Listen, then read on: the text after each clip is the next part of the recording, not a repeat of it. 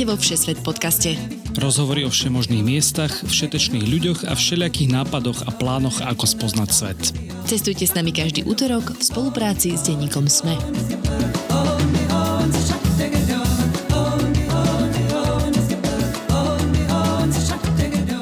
Ahojte milí cestovatelia a cestovateľky. Je tu útorok a s ním opäť čas na cestovanie po svete so Všesvet podcastom.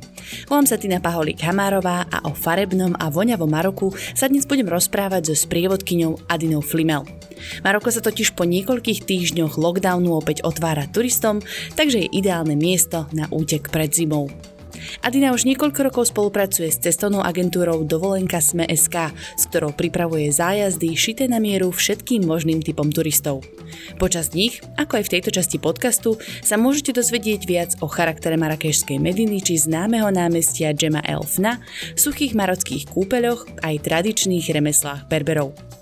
Tento diel vznikol špeciálne vďaka podpore cestovnej agentúry Dovolenka Sme.sk, ktorá v 6 podcastu pomáha takmer od úplného začiatku, za čo sme im samozrejme nesmierne vďační.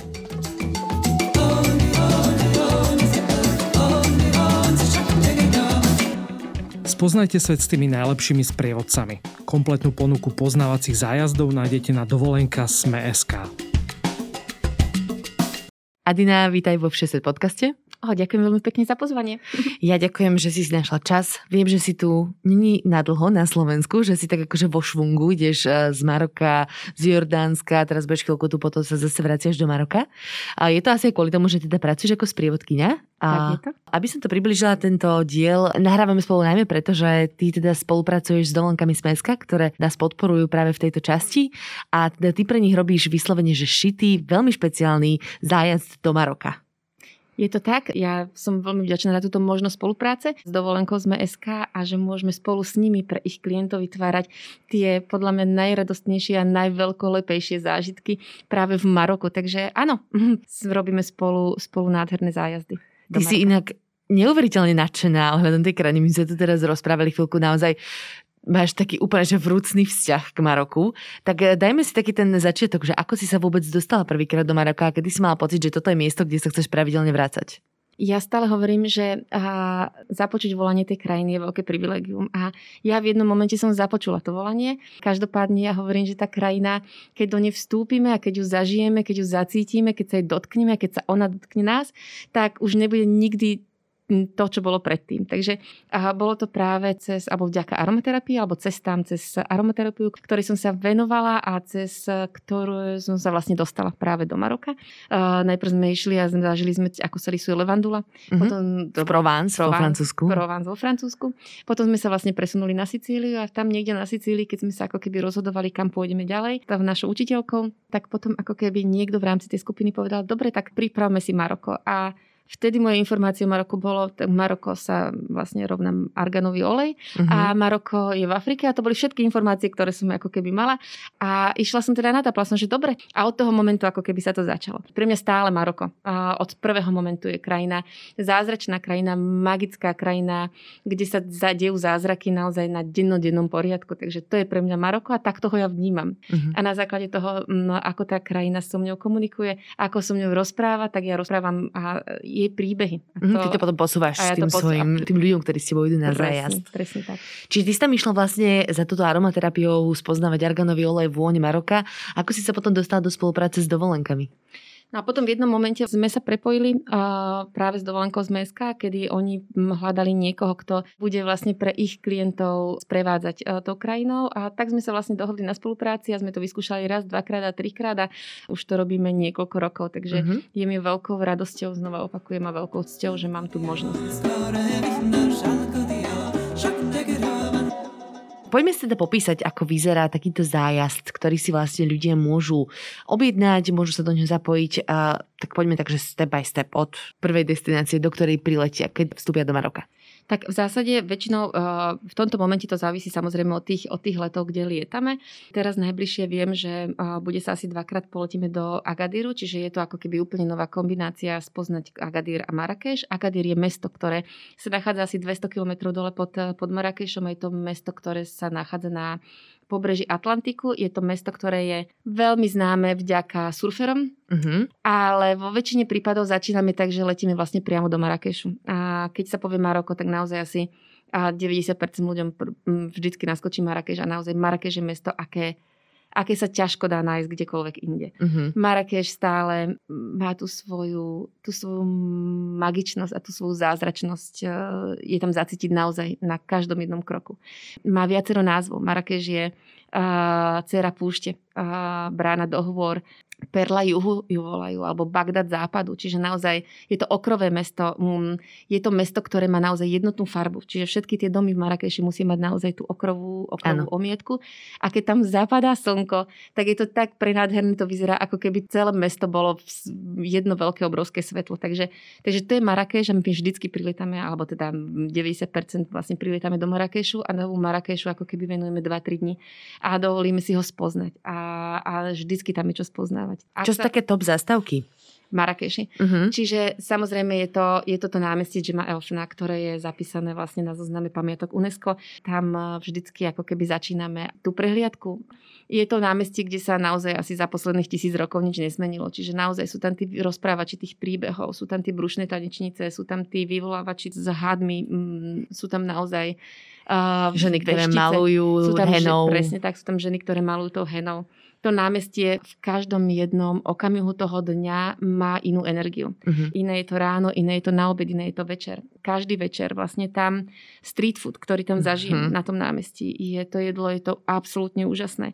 A mám tam jeden obľúbený stánok, kde chodím a majú tam ryby, oni tam vlastne vozia čerstvé ryby zo Savíry. A ten eh, vlastne majiteľ, ktorý tam je, on vyzerá jak George Clooney, tak chvíľu neviem, či tam chodím kvôli rybám. Alebo tam vlastne, kvôli nemu. Kvôli, kvôli nemu. takže, takže naozaj to jedlo je tam vynikajúce a je to veľká vec, pretože oni vlastne ako keby tie stánky každý jeden deň tam rozkladajú a každý večer podľa toho, ako je to tam nastavené, tie obmedzenia v tej krajine, buď e, to končí, ja neviem, o 12. o 1. oni to za každým spracujú. To znamená, že, že je to na jednej strane veľmi ako keby vyčerpávajúce, ale na druhej strane je to niečo, kedy tie miesta, tie stánky, ako keby sa tam e, dedia z generácie na generáciu, tam nie je možné ako keby si kúpiť, že tam ja sa rozhodnem a že chcem tam mať stánok mm-hmm. a idem a zakúpim si. Naozaj sú to tak lukratívne veci, že sa to, že sa to dedí naozaj v rámci tej rodiny z generácie na generáciu.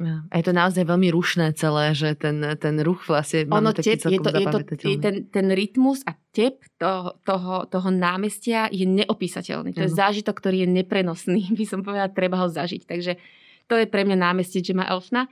A potom samozrejme sú tam všetky tie trhy a všetky tie súky, kde nájdeme tam naozaj všetko, na čo si len spomenieme, naozaj o tých vyšívaných šiat, ktoré sú prenádherné a vyzerajú jak naozaj z rozprávky tisíc za jednej noci.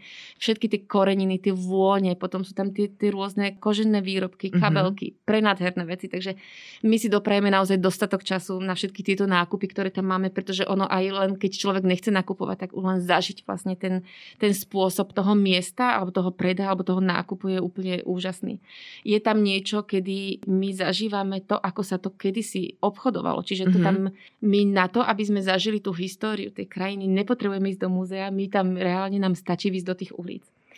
Ako, ako napríklad sa takto že určite zjednávať, lebo to ja som mala veľký zážitok zo zjednávania v Maroku.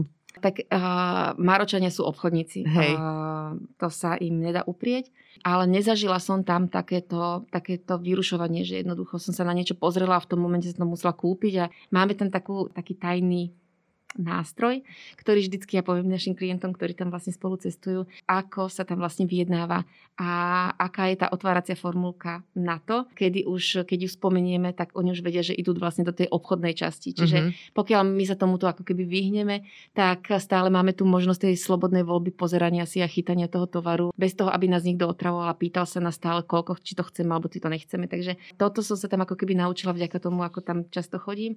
Samozrejme je to prípad od prípadu. Áno? A samozrejme, že aj táto situácia sa podpísala na tej krajine a hlavne na Marrakeši, keď sa bavíme treba s ostatnými krajinami alebo s ostatnými mestami, pretože Marrakeš je výsosne turistické mesto. A Marrakeš navštíví v priebehu toho roka, posledne, čo som čítala, milión turistov, čiže je to naozaj ako obrovské turistické mesto. Casablanca zase napríklad je, je, ima, je to ten hnací motor tej marockej ekonomiky, to je zase Mhm. úplne niečo iné. To znamená, že áno, aj teraz sa môže stať, že keď prechádzame cez tú Medinu a cez tie trhy a cez tie súky, tak sú tam obchodníci, ktorí tlačia, naozaj teda idú a, a tlačia veľmi výrazným spôsobom, ale v zásade stále tam uh, ako keby sa to, to tempo spomalilo. A oni, oni sú vďační za každý jeden nákup a Mhm. majú viacej ako keby času sa porozprávať. A pri tom čaj Jasné. Zažijeme a prejdeme si tú Medinu. Medinu. Medina vlastne v tomto prípade znamená to staré mesto, Mhm. ktoré na to, aby sa Medina mohla nazývať Medinou, tak musí splňať určité kritéria. A je obohnaté múrmi, že? Je to obohnaté múrmi, presne tak. A každá tam, alebo teda tá Medina má rôzny počet ako keby brán, vstupov eh, práve cez, cez tie múry donútra a každá jedna tá brána má svoj názov a oni sa podľa toho orientujú. To znamená, že máme tam Bab Dukala, máme tam Bab Agnau, Bab je po arabsky brána, Mhm. cez ktoré sa ako keby vstupuje priamo do tej Mediny. Oni keď sa dohodajú si stretnutie, tak oni si dohadujú práve podľa tých brán, čiže oni vedia, ktorej časti Mediny vlastne oni prichádzajú. A má na to, aby sa teda Medina mohla volať Medinou, tak samozrejme musela splňať určité kritéria. Každá jedna Medina mala svoju kázbu, mala svoju, mala svoju mešitu, mala svoju židovskú štvrť Melah. Mhm. Uh, Melah je po arabsky sol, a vlastne ono to ako keby vychádzalo z toho, že Židia boli naozaj mm, obchodníci, boli to obchodníci so solou. A boli to práve verejné kúpele, mm, hamam, ktorý takisto bolo vlastne potrebné, aby to, aby to tam bolo. A potom boli to e, tie verejné pekárne, frnači, a kde vlastne sa pieklo chleba. A myslím si, že toto bolo, toto je všetko. Jasné. Čiže to sú tie jednotlivé štvrte, Áno. ktoré máš v rámci toho starého mesta. Mhm. Uh, prechádzate aj cez ne? Jasné, za každým, keď spolu ideme, tak eh, ja ako keby upozorním na to, že toto je, sme, nachádzame sa teraz v tejto časti, nachádzame sa v inej časti. Takže napríklad je tam, je tam vec, za každým, keď sa bavíme o verejných kúpeloch hamam, a to som ešte chcela spomenúť, že voda nie je samozrejmosť v samotnom Marrakeši. Eh, Keď sa staval Marrakeš, tak naozaj bol vybudovaný ako keby veľmi dômyselný systém, ktorý zvádzal vodu z Atlasu priamo do mm, centra, do mesta. Bolo tam ako keby spravené také tie, také tie nádrže a odtiaľ sa rozvádzala voda do jednotlivých domov. A iba tí najbohatší z najbohatších mali tú možnosť, že mali dovedenú vodu priamo do domu. A ten typ domov, ktorý vlastne takéto niečo mal, sa nazývali riady. Uh-huh. Ako keby riad sa v tomto momente alebo v súčasnosti stal synonymum pre uh, hotel v Maroku, ale, ale riad je naozaj typ domu, ktorý vlastne má ako keby vnútorné patio, ktoré je rozdelené presne na štyri časti a v strede je voda. A tá voda, ktorá bola dovedená do tých domov, tak to naozaj boli ľudia, ktorí boli blízko sultána. A ostatní ľudia, uh, ktorí tú možnosť nemali, tak práve pre nich boli tie verejné kúpele, ten hamam, kde sa Mhm. vlastne oni chodili zberať tú vodu a kde sa chodili kúpať a kde sa chodili vlastne čistiť. Hej. My ukážeme si a prechádzame okolo tých verejných kúpelov a vždy, vždy a je vedľa verejných tých kúpelov, hamamov urobená tá verejná pekáreň, lebo ten hamam marocký je suchý hamam, ktorý je vykurovaný drevom a vlastne tá pec, ktorá slúži na pečenie chleba, tak tá istá časť ako keby slúži na vykurovanie toho hamamu. Ja som myslela, že ti vyhľadne v tom hamame, keď sa poumývaš dobre a potom si chceš ísť dať niečo Vyhľa- dobré. Vyhľadne ani nie. Potom ešte na, napríklad ja tam ako keby sa upozorníme veľmi, veľmi lokálnym a veľmi tradičným, tradičným jedlom pre Marrakeš je tanžia. Aha. Je to ako jedlo, ktoré sa pripravuje v takých nádobách. eh, Ako, Ako keby- kon to je, ako ihlan, Mm, nie? nie, nie, to je tažín. Aha, to je, to je si taž- mýlim. tá- tažín, Áno. ale toto sa volá tanžia, ktorý je naozaj to typické, mm, hlavne teda pre Marrakeš. Je to jedlo, ktoré napríklad pripravia doma v súčasnosti, áno, ženy mužom, ktorí idú predávať na ten trh. A teraz oni majú to jedlo urobené naozaj v tej, v tej nádobe, ktorá je z keramiky, vyzerá to ako, ako, ako nádoba na vodu alebo ako taký vyšší kvetináč, kde oni vlastne majú urobené a pripravené to jedlo, kde je vlastne nejaká časť a, mesa, je to prekladané tkaninią je to zakryté takým, takým špeciálnym papierom, na ktorom majú napísané svoje číslo. A v jednom momente cez tie trhy, keď my tady prechádzame, začína tam vlastne chodiť e, chlapec s takým, s takým vozíkom, kedy on sa zastaví pri každom tom jednom obchode, on zozbiera ako keby tie nádoby a on ich dovede do tej pece, kde ich upeče, kde ich upečú a potom oni ich vracajú naspäť. Mm, to znamená, že je to ako keby takto postarané ešte. Že Čiže majú takú komunitnú svačinku. Presne, presne, presne tak. Takže, takže ako keby tieto pece slúžia jednak na to, že sa tam pečie chleba, ale zároveň to samozrejme slúži aj na to, aby vlastne bolo to na tieto obed pre tých Mhm, predavačov. mhm. Zastavme sa v tom hamame. Ty si spomínala, že aj to je súčasťou vlastne zážitku, ktorý tam máte. Keď by som sa teraz začala rozprávať o hamame, myslím, že sa budeme musieť stopnúť, pretože hamam pre mňa je naozaj je niečo, čo keď si dovolíme zažiť, tak je to, je to taká, taký ten zážitok a tá očista pre mysel, dušu aj telo. Uh-huh. Hamam je veľkou, veľkou súčasťou marockej kultúry.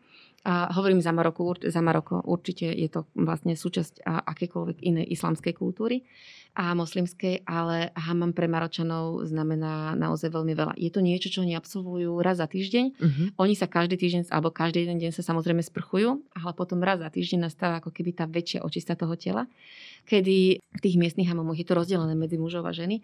A podstúpia oni ako keby tú očistu toho tela práve, a kedy Ona je suchá vlastne teda. A je to, ha, marocký hamam je suchý hamam. Mm-hmm. To znamená, že marocký hamam je ako keby, keď uh, tam prídeme, rozdelené na tri časti. Sú to tri miestnosti, ktoré sú čisto vykachličkované.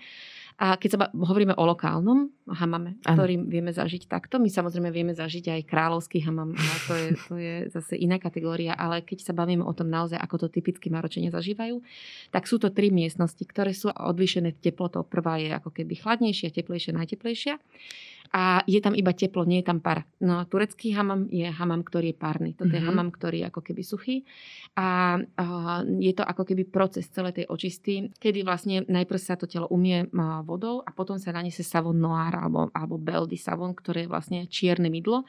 Je to, keď prechádzame cez tie trhy, máme to možnosť vidieť, ono to vyzerá ako vazelín naozaj na prvý pohľad, ale je to mydlo, ktoré je čisto prírodné. Je to robené vlastne nejakým špeciálnym procesom, buď z olivového oleja alebo z arganového oleja, kedy vlastne my si to mydlo natrieme alebo nanesieme na tú mokrú pokožku a necháme ho pôsobiť nejakých 50 minút.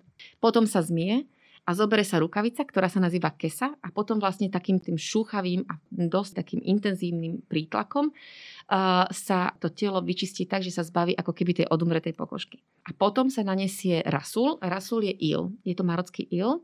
Získava sa to z, z pohoria Atlasu. A plus to zmiešajú so siedmimi rôznymi typmi bylín, ktoré podporia detoxikačný účinok a vyťahuje to naozaj toxiny z tela, má to úžasné účinky a necháme to pôsobiť chvíľku. Takže to je ako keby v skratke mm-hmm. povedaný ten, ten, ten očistný kúpel. A, a to chcem povedať, že za každým, keď odtiaľ vyjdeme von, ja, ja mám pocit, že začneme svietiť tak, že musíme oslepnúť tých ľudí, ktorí prechádzajú okolo, pretože, pretože naozaj tá očista prebehne na tých všetkých úrovniach, na, my, na úrovni mysle, duše a tela. Takže je to také relaxačné. Aj, že Absolútne naozaj... dokonale. Mm-hmm. Je, to, je to relaxačné, je to uvoľňujúce. Treba, keď, keď my prídeme a potom lete je to úžasné spraviť a začať s tým, hej, celý ten pobyt a je úžasné s tým aj pobyt skončiť. Takže my ten hamam... každý deň. Presne tak, my ten hamam vieme zažiť raz, dva razy a ja hovorím, že hamamu nikdy nie je dosť.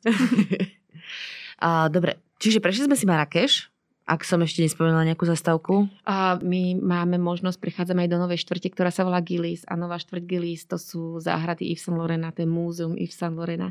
Je to Jardin Majorel a je to niečo, čo, čo sa nedá opísať len tak. Je to znova ten zážitok, ktorý je neprenosný.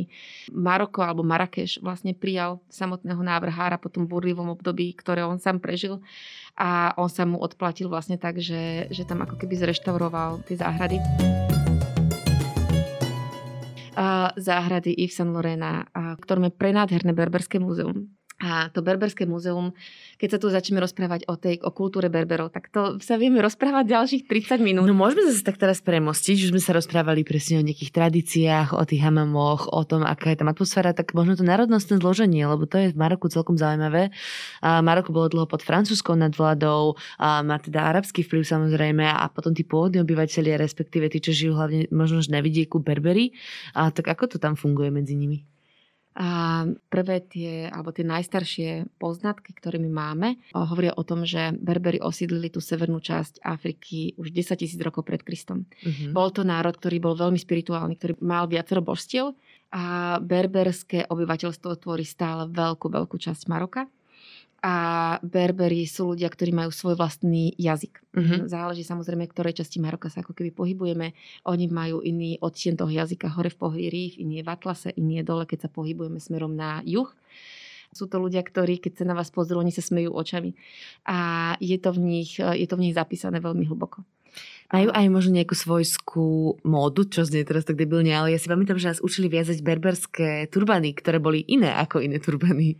A oni samozrejme majú svoj iný spôsob obliekania, mm-hmm. určite, pretože naozaj uh, Berberi sú ľudia, ktorí väčšinou obývajú ako keby tie, oni nežijú v mestách, oni žijú v dedinách žijú v tých horských dedinách, žijú v Atlase a samozrejme majú aj iný spôsob obliekania určite a iný spôsob e, viazania presne turbanov, šatík a tak ďalej. To ako u nás folklór, to znamená, mm-hmm. keď stretíme berberskú ženu, ktorá býva v pohorí Rif, um, hore na severe, ako je Tanžír, Šefšalen, úplne iným spôsobom je oblečená ako žena, ktorá býva v Atlase, v Antiatlase, ktorá vlastne obýva tie horské dedinky v okolí údolí Ovriky, takže áno, je tam rozdiel medzi nimi určite. Mm-hmm. Majú nejaké také tradície alebo možno nejaké remeslá, ktoré stále robia?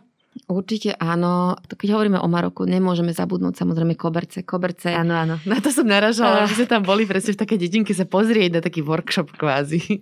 Koberce pre nich tvoria veľkú, veľkú súčasť uh, tradície, rituálov, ako keby odkazu celej tej ich krajiny, uh, rodiny. Mm, koberce vždycky tkajú ženy. Mm-hmm. Koberce sa začínajú učiť tkať dievčata od toho momentu, ako dokážu sedieť pred tými krosnami. A je to niečo, čo jednoducho sa musia naučiť, pretože vlastne oni potom jednak, že tkajú koberce domov, ale potom sú to práve mamy, ktoré tkajú koberce pre svoje deti, keď sa vydávajú, keď sa ženia. Oni do tých kobercov vtkajú odkaz. Je to niečo prekrásne, kedy oni do toho kobercu vtkajú, čo prajú svojim deťom. Uh-huh. A tie koberce sú ukončené ako keby na jednej strane a na druhej strane oni sú stále nedokončené kedy je možné ako keby natkať v rámci tých generácií ten odkaz ďalší. To znamená, že tie koberce ako keby putujú a prepájajú tú rodinu po celé tie generácie. Oni ich na zem nepokladajú, oni ich pokladajú, majú to na stene ako obraz. Uh-huh. A my keď vlastne ideme spolu v rámci tohoto programu, ktorý zažívame, my sa zastavujeme v jednom berberskom múzeu v dedine jednej berberskej, ktorá je známa práve cez keramiku. Každý druhý tam nie vlastne má keramické dielne a tam nám pre nádherným spôsobom vysvetlil práve vlastne ten odkaz tých, ber, tých, tých kobercov a toho tkania a tých vlastne tkaného toho odkazu. My sa tam naučíme čítať tie koberce, pretože ten odkaz je tam vtkaný práve cez symboly a cez farby. Je to spravené tak krásnym spôsobom, že dokonca keď tam cestujeme spolu s deťmi, tak tie deti, keď odtiaľ odchádzajú, tak sú nadšené uh-huh. a vedia urobiť asi ten najlepší referát. Veľa mi prišlo ako keby spätné väzby poďakovania, že tie deti urobili tak, tak úžasný referát, že ešte aj pani učiteľky v tých školách boli absolútne nadšené, že takéto niečo, niečo nové. že sa dozvedeli niečo nové. Takže tie deti odtiaľ odchádzajú takisto a sú, sú, sú nadšené týmto celým. A mm, my sa zastavujeme práve v takej jednej kooperatíve, ktorá má tie koberce od tých lokálnych žien, tých, hor, tých berbeských dedinkách hore, kde sa naozaj turista bežne nedostane, alebo ten, ten ktorý má záujem o ten koberec, tak je ako keby také jedno zberné miesto, kde to oni donesú, kde sa my zastavujeme. A tie koberce, ktoré my si tam kúpime, oni majú svoje číslo. Na základe toho čísla oni majú evidenciu a my presne vieme, kto tkal ten môj koberec. Čiže ja viem, že môj koberec tkala Hadiža, kto koľko mhm. mala rokov, koľko má detí, kde býva, koľko to trvalo, aby ho vôbec utkala. Takže my za tým kobercom ešte spoznáme vlastne toho človeka, ktorý, alebo tú ženu, ktorá nám to pre nás tkala. A je to robené tak, že naozaj 70% ako keby toho príjmu celého tej ceny ide tým ženám a potom 30% ide vlastne im ostáva. A mm. toto je to, čo nás na tom celom baví. Čiže vlastne my tou krajinou prechádzame tak, že, že je to ako keby mm, v tej, tej symbióze, mm, v tom napojení. A ako sa volá toto miesto? Že keby to ľudia chceli nájsť samostatne? Je to vlastne na ceste, keď ideme spolu do Ovriky. To je jeden deň, kedy vlastne my vyrážame z Marrakešu a kedy sa vlastne vydáme spoznávať nielen tie mesta, ale aj tie údolia, aj Atlas. Máme tam urobený v rámci toho programu uh, taký veľmi ľahký trekking, kedy sa vlastne vyberieme hore k vodopádom uh-huh. a je to, je to trekking, ktorý my zvládnu ľudia, ktorí mali aj treba zoperované koleno, takže naozaj je to pre, pre širokú verejnosť urobený ten výlet tak, aby mali možnosť zavnímať uh, tú krajinu zase z iného uhla pohľadu. A sú to prenádherné výhľady. Je to údolie, ktoré je ako keby zásobárňou ovocia a zeleniny práve pre Marrakeš. Je to zelené údolie, pretože cez neho preteká práve rieka Ovrika. A je to údolie, ktoré je naozaj, uh, kde vieme stretnúť veľmi veľa lokálnych ľudí. Um, čiže nie je to ako keby nejaká veľmi turistická ako atrakcia, mm-hmm. kde chodia iba turisti zvonku, ale je to niečo, cez ktoré keď prechádzame, tak, tak my tam vieme sa dotknúť naozaj tej pravej krajiny. Čiže vyrazíte z Marrakeša do Ouriky, to je približne si hovorila koľko? 35 km, 40 km. Jasné, a teda prechádzate cez nejaké už e, vidiecké oblasti, tieto dedinky. Presne tak. Ako sa presúvate, keď idete v rámci uh, tohto zájazdu? My tam máme transferové spoločnosti, vlastne, s ktorými spolupracujeme a podľa toho, podľa veľkosti vždycky tej skupinky sa vlastne vyberá, či ideme menším alebo väčším transferom, takže, takže vždycky je o nás postarané naozaj tak, takýmto spôsobom. máte to zajednané. Áno. A keď si spomínala, že ten trekking je k nejakému vodopádu, tak uh, hovoríš, že to je vlastne na úpetí pohoria Atlas, tak neviem, že či robíte výlety do Atlasu v rámci dovolenky sme. Toto je ako keby taká ochutnávka, čo všetko ten Atlas vie ponúknuť. Pretože najvyšší vrch Maroka je Tupkal, ktorý merá 4160 metrov, čo je naozaj výška, keď vieme porovnaní vlastne s našim Gerlachom. A robíme výstupy treba aj tam. A vieme to aj zabezpečiť vlastne spolupráci s dovolenkou sme. Keby mali ľudia záujem, tak vieme ísť až hore uh-huh. a dotknúť sa toho najvyššieho, najvyššieho bodu. Čiže rámci... ľudia tam môžu spoznať Atlas? Samozrejme, ako, toto je ako keby nejaký nastavený program, ktorý zažívame a ktorý spolu absolvujeme. Ale tým, že my tam máme to zázemie také, aké tam máme, tak my vlastne vieme pripraviť pre tých našich klientov čokoľvek. Sú úplne úžasné výlety, kedy keď sa niekto rozhodne a prejde cez ten atlas a chce ísť robiť trekking 3-4 dní, čiže vtedy prespávame v berberských dedinách napríklad. U tých domácich a teda prejdeme úplne inú časť zase toho atlasu. Chodíme hore na Tupkal, samozrejme, na ten najvyšší vrch. Vieme si tam zaližovať, pretože, pretože Maroko naozaj ponúka všetko. Maroko má Atlantický oceán, Maroko má more, Maroko má hory, má prenádhernú púšť a Maroko má dokonca lyžiarske stredisko, kde máme aj čiernu zjazdovku, takže, takže my dokonca si vieme spolu zaližovať v Maroku, takže my tam vieme to naozaj dobrý zažiť. My tam, my tam vieme zažiť naozaj všetko. Uh-huh. Vidíš, keď si spomínala tú púšť, tak eh, viem, že pridávate do programu pravdepodobne teraz aj taký výlet do púšte na Saharu. To bude ako vyzerať? Tak Sahara je vždycky pre mňa miesto naozaj veľmi magické. Je to miesto, kde keď sa postavíte hore na tú Dunu pieskovú, tak mám pocit, že vlastne tam dokážeme prepojiť to, to nebo s tou zemou a, a tam keď sa len načiahneme, že sa dotýkame tých hviezd. A my tam vidíme tú mliečnú dráhu, my tam vidíme milión tých hviezd, my tam vidíme všetky tie súhvezdia. Keď sa naladíme, keď zavrieme oči, tak tá púž nám vyrozpráva príbeh a, a tie príbehy sú prenádherné. O tých mužoch, ktorí cestovali tou púšťou, oni boli silní a boli slomodní a o tých ženách, ktoré boli prekrásne. A keď sa my zastavíme a keď tam putujeme na tých ťavách, pretože máme vlastne možnosť presunúť sa aj na tých ťavách, tak my tieto príbehy keď sa započúvame, tak tá púž ich rozpráva. A je to mm. prekrásne. Čiže to budú mať môcť tiež vlastne ľudia zažiť Určite. My keď, keď sa bavíme o púšti o Sahare, pretože aj pri Marrakeši je púšť Agafej, ktorá je ale skalnatá púšť Aha. Mm, v rámci tohto nášho programu. My budeme cestovať na púšť na Saharu. Tam kde sú teda tie pieskové duny. My prejdeme cez mesta ako je Varzazad, my prejdeme cez Aiben Habdu. Sú to mesta, kde napríklad nie možno úplne každý vie. Máme filmové štúdia vo Varzazate. Uh-huh. Teraz Alchymista sa tam filmuje, napríklad uh-huh. sa sfilmováva verzia knihy. My máme, navštevujeme tie filmové štúdia, či sa tam filmoval Gladiátor, alebo to bol Lorenz Arabie, alebo to boli, alebo to boli iné filmy. Takže, ja takže... taký, pardon, iba taký bizarný fun fact, že Útek zo Sibíra Shakira sa točil v Maroku. Lebo, lebo ja som v tých štúdiách bola. A tam boli proste zábery, že ten film Útek zo Sibíra, alebo Útek na Sibír, tak zo Sibíri. A tak to sa točil v Maroku. Tak ten sa, ten sa točil napríklad presne v Maroku. Takže, takže toto my tam zažívame, prechádzame cez dedinky, ktoré napríklad sú špecifické vždycky treba s nejakým tou remeselnou činnosťou. A potom na tej púšti trávime vlastne uh, noc Takže je to naozaj, je to naozaj krásny zážitok. A sme si povedali, že tak ako veľkolepo si dovolíme začať nový rok, tak v takom duchu sa ten nový rok a celý rok sa bude, uh, bude odvíjať. Takže toto sme si nadstavili, že takto ten, že o tomto bude ten výlet. Keby niekto chcel uh, zažiť more, už si vás spomínala Atlantika na tomto zájazde, tak aké sú možnosti? Tak v rámci tohoto, keď sa približujeme na tú púšť, tak tam myslím si, že nemáme zástavku v Savire, ale my vždycky všetky tieto výlety, ktoré robíme z dovolenka z MSK, tak klient má možnosť povedzme ostať v tej krajine ešte 2-3 dní, 4 dní, 5 dní po tom oficiálnom programe. Uh-huh. To znamená, že keď chce klient zažiť a povie si, že dobre, tak zažijem púšť, ale chcem ešte zažiť Atlantik a chcem tam ostať 4 dní, vždycky je to možnosť dobrovoľná a je to a vieme zariadiť všetko.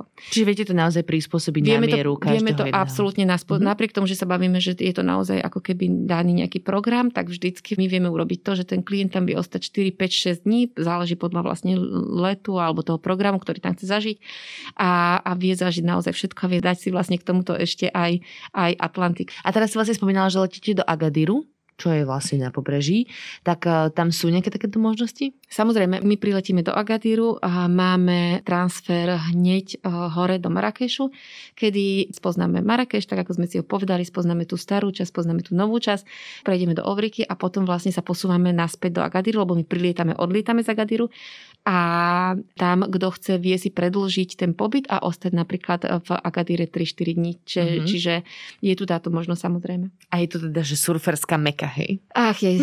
Agadir, Taghazut, Savira, je to naozaj raj surfistom. Takže ktokoľvek, kto rád surfuje, tak je tam naozaj vítaný. A vďaka tým surfistom, každé jedno toto prímorské mesto, ono znova má iný rytmus. Má taký slobodnejší rytmus.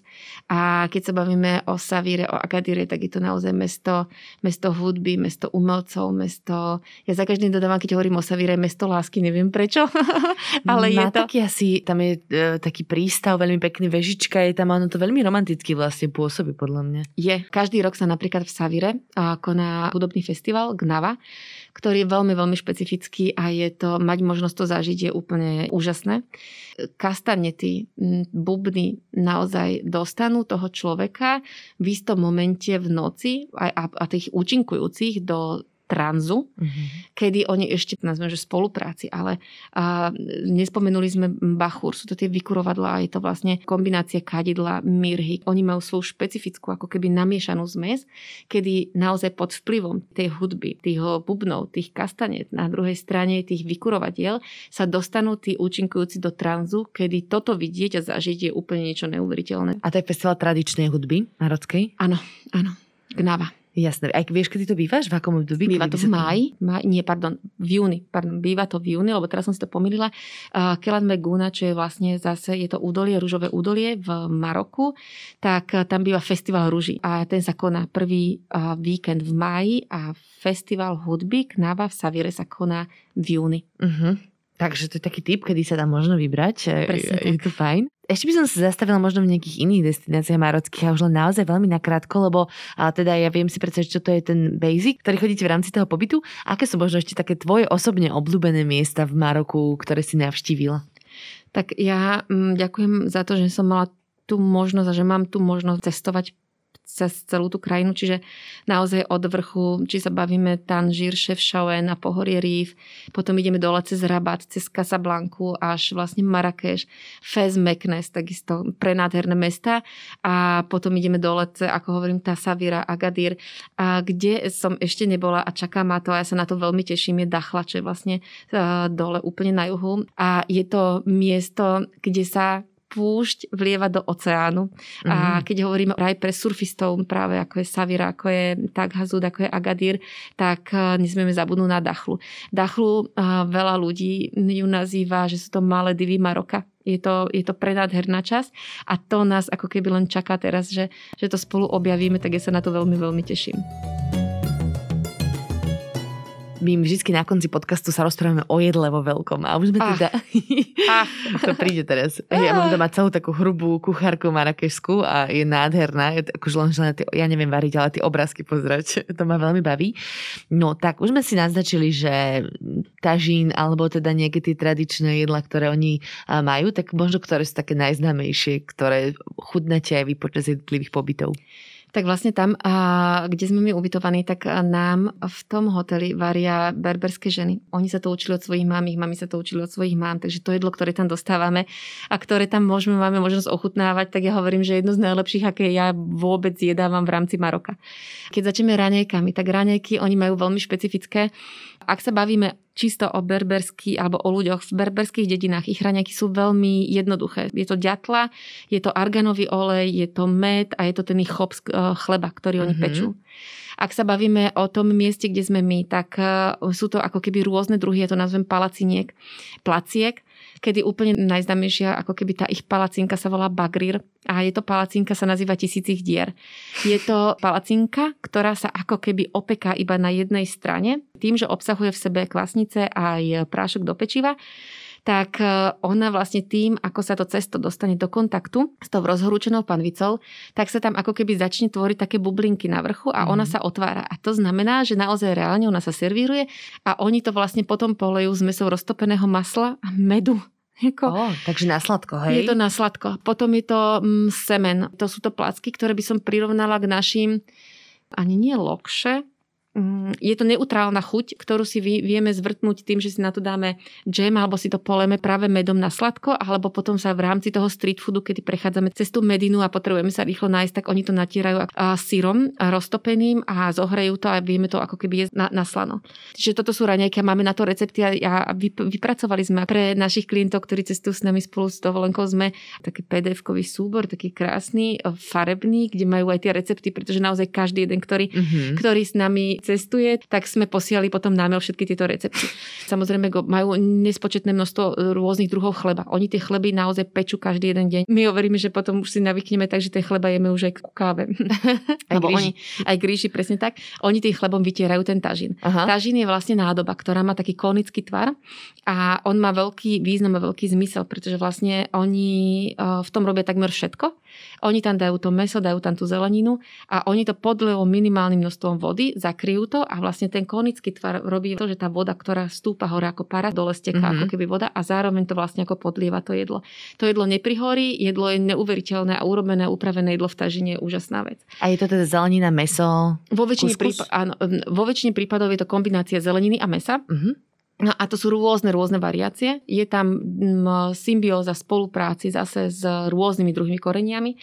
Úplne najznámejšia sme korenia, keď sa bavíme o tomto v rámci Maroka, je to Ras El Hanut.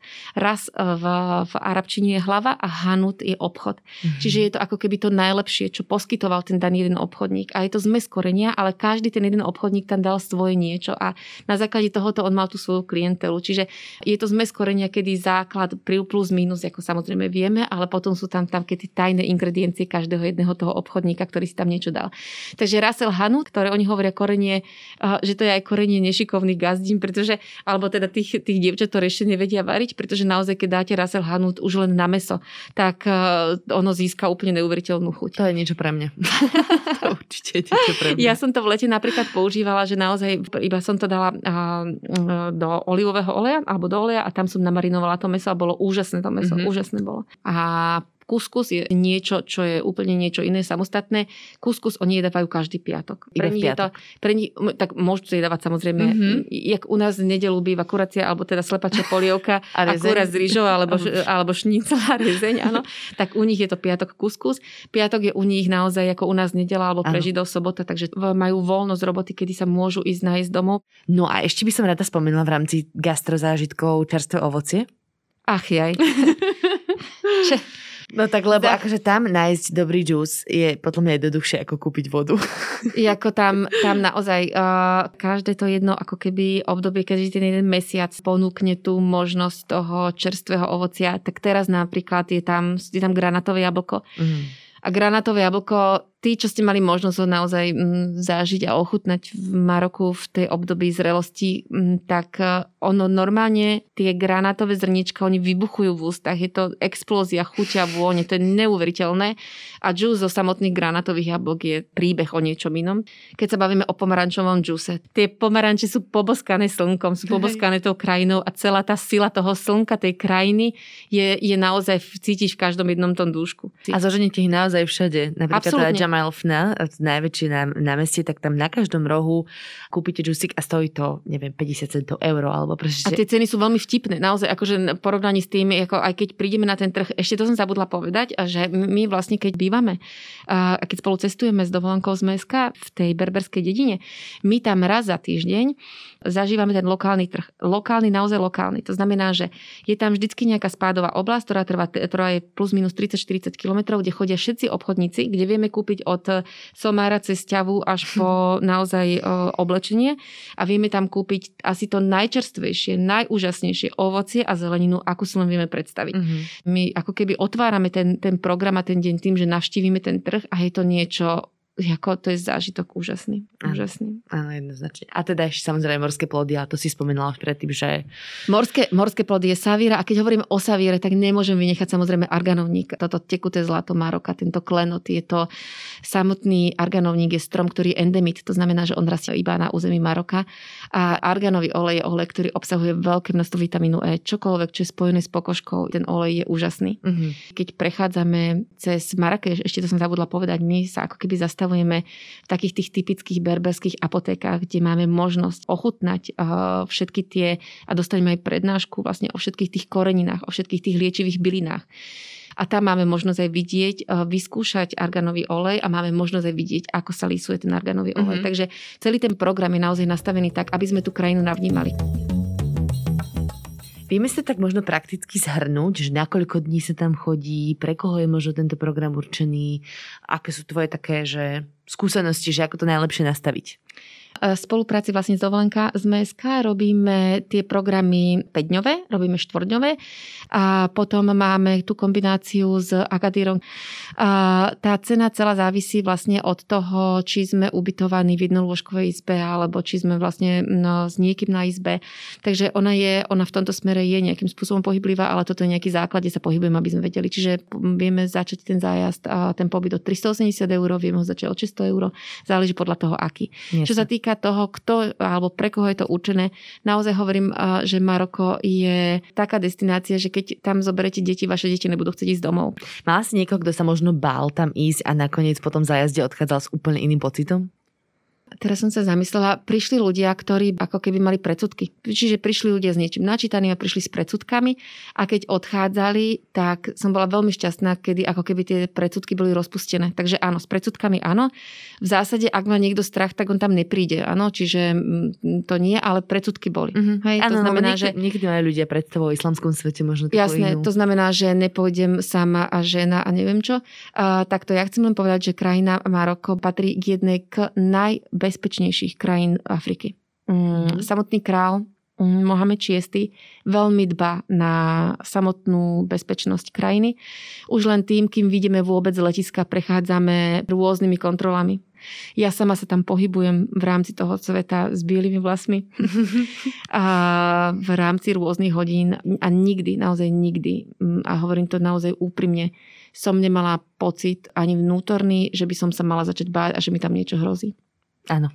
Čiže myslím, že s dobrým odporúčaním by sme to mohli ukončiť, že je to naozaj, predpokladám, že skvelý zážitok pre kohokoľvek, kto by sa chcel vybrať e, možno do takej exotickejšej krajiny a mať tu nejakú asistenciu, že im vieš tým ľuďom pomôcť vysvetliť, povedať celý tento background úžasný, ktorý som tu porozprávala, ktorý, keď si sam, samotní cestovateľia musia dohľadať, ale niekedy to je proste veľmi ťažké. Samozrejme, krajina Marrakeš sa dá štíviť sám a, a viem, že sú ľudia, ktorí to idú a ktorí to to obľúbujú a ktorí to vychutnávajú. Mne naozaj, kým som ja vychytala všetky tie veci, ja sa učím stále. Ja napríklad aj tak napriek tomu, koľko času tam trávim a koľko krát som tam už bola, vždy sa naučím niečo nové.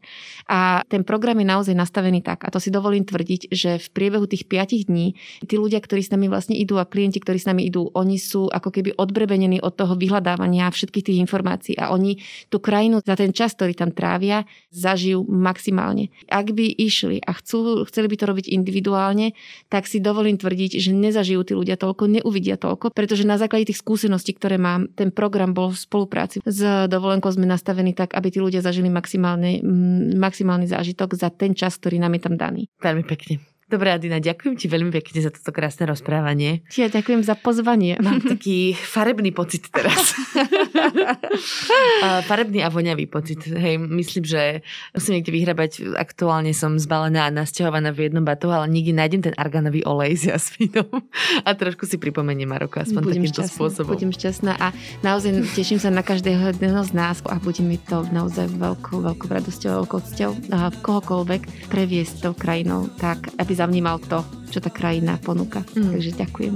Čiže ak máte záujem, tak môžete sa pozrieť na stránke dovolenka Sme.sk do poznávacích zájazdov a tam je teraz niekoľko možností, kedy sa teda môžete vybrať do Maroka. Už ako sme spomínali, viac dňové možnosti. A teda keby ste mali nejaké dodatočné otázky, tak ľudí nám píšte na našich sociálnych sieťach, na mail všesetpodcast.gmail.com a ja sa s Adinou spojím a všetko dokážeme odpovedať. Na všetko, kdekoľvek budeme, odpovieme.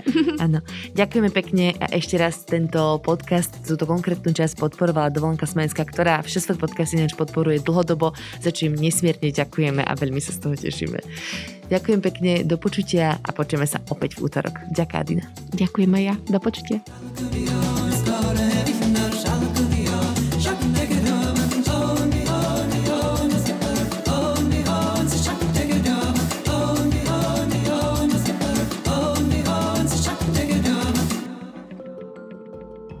Pravda je dôležitá. Fakty sú dôležité a neskreslené informácie sú dôležité. Aby bola žurnalistika takáto a nezávislá, potrebuje pomoc. Najlepší spôsob, ako môžete pomôcť novinárom, je, keď si predplatíte ich prácu. A ak chcete podporiť nás, najlepšie urobíte, ak si kúpite digitálne predplatné SME, napríklad na adrese predplatné.sme.sk. Ďakujeme.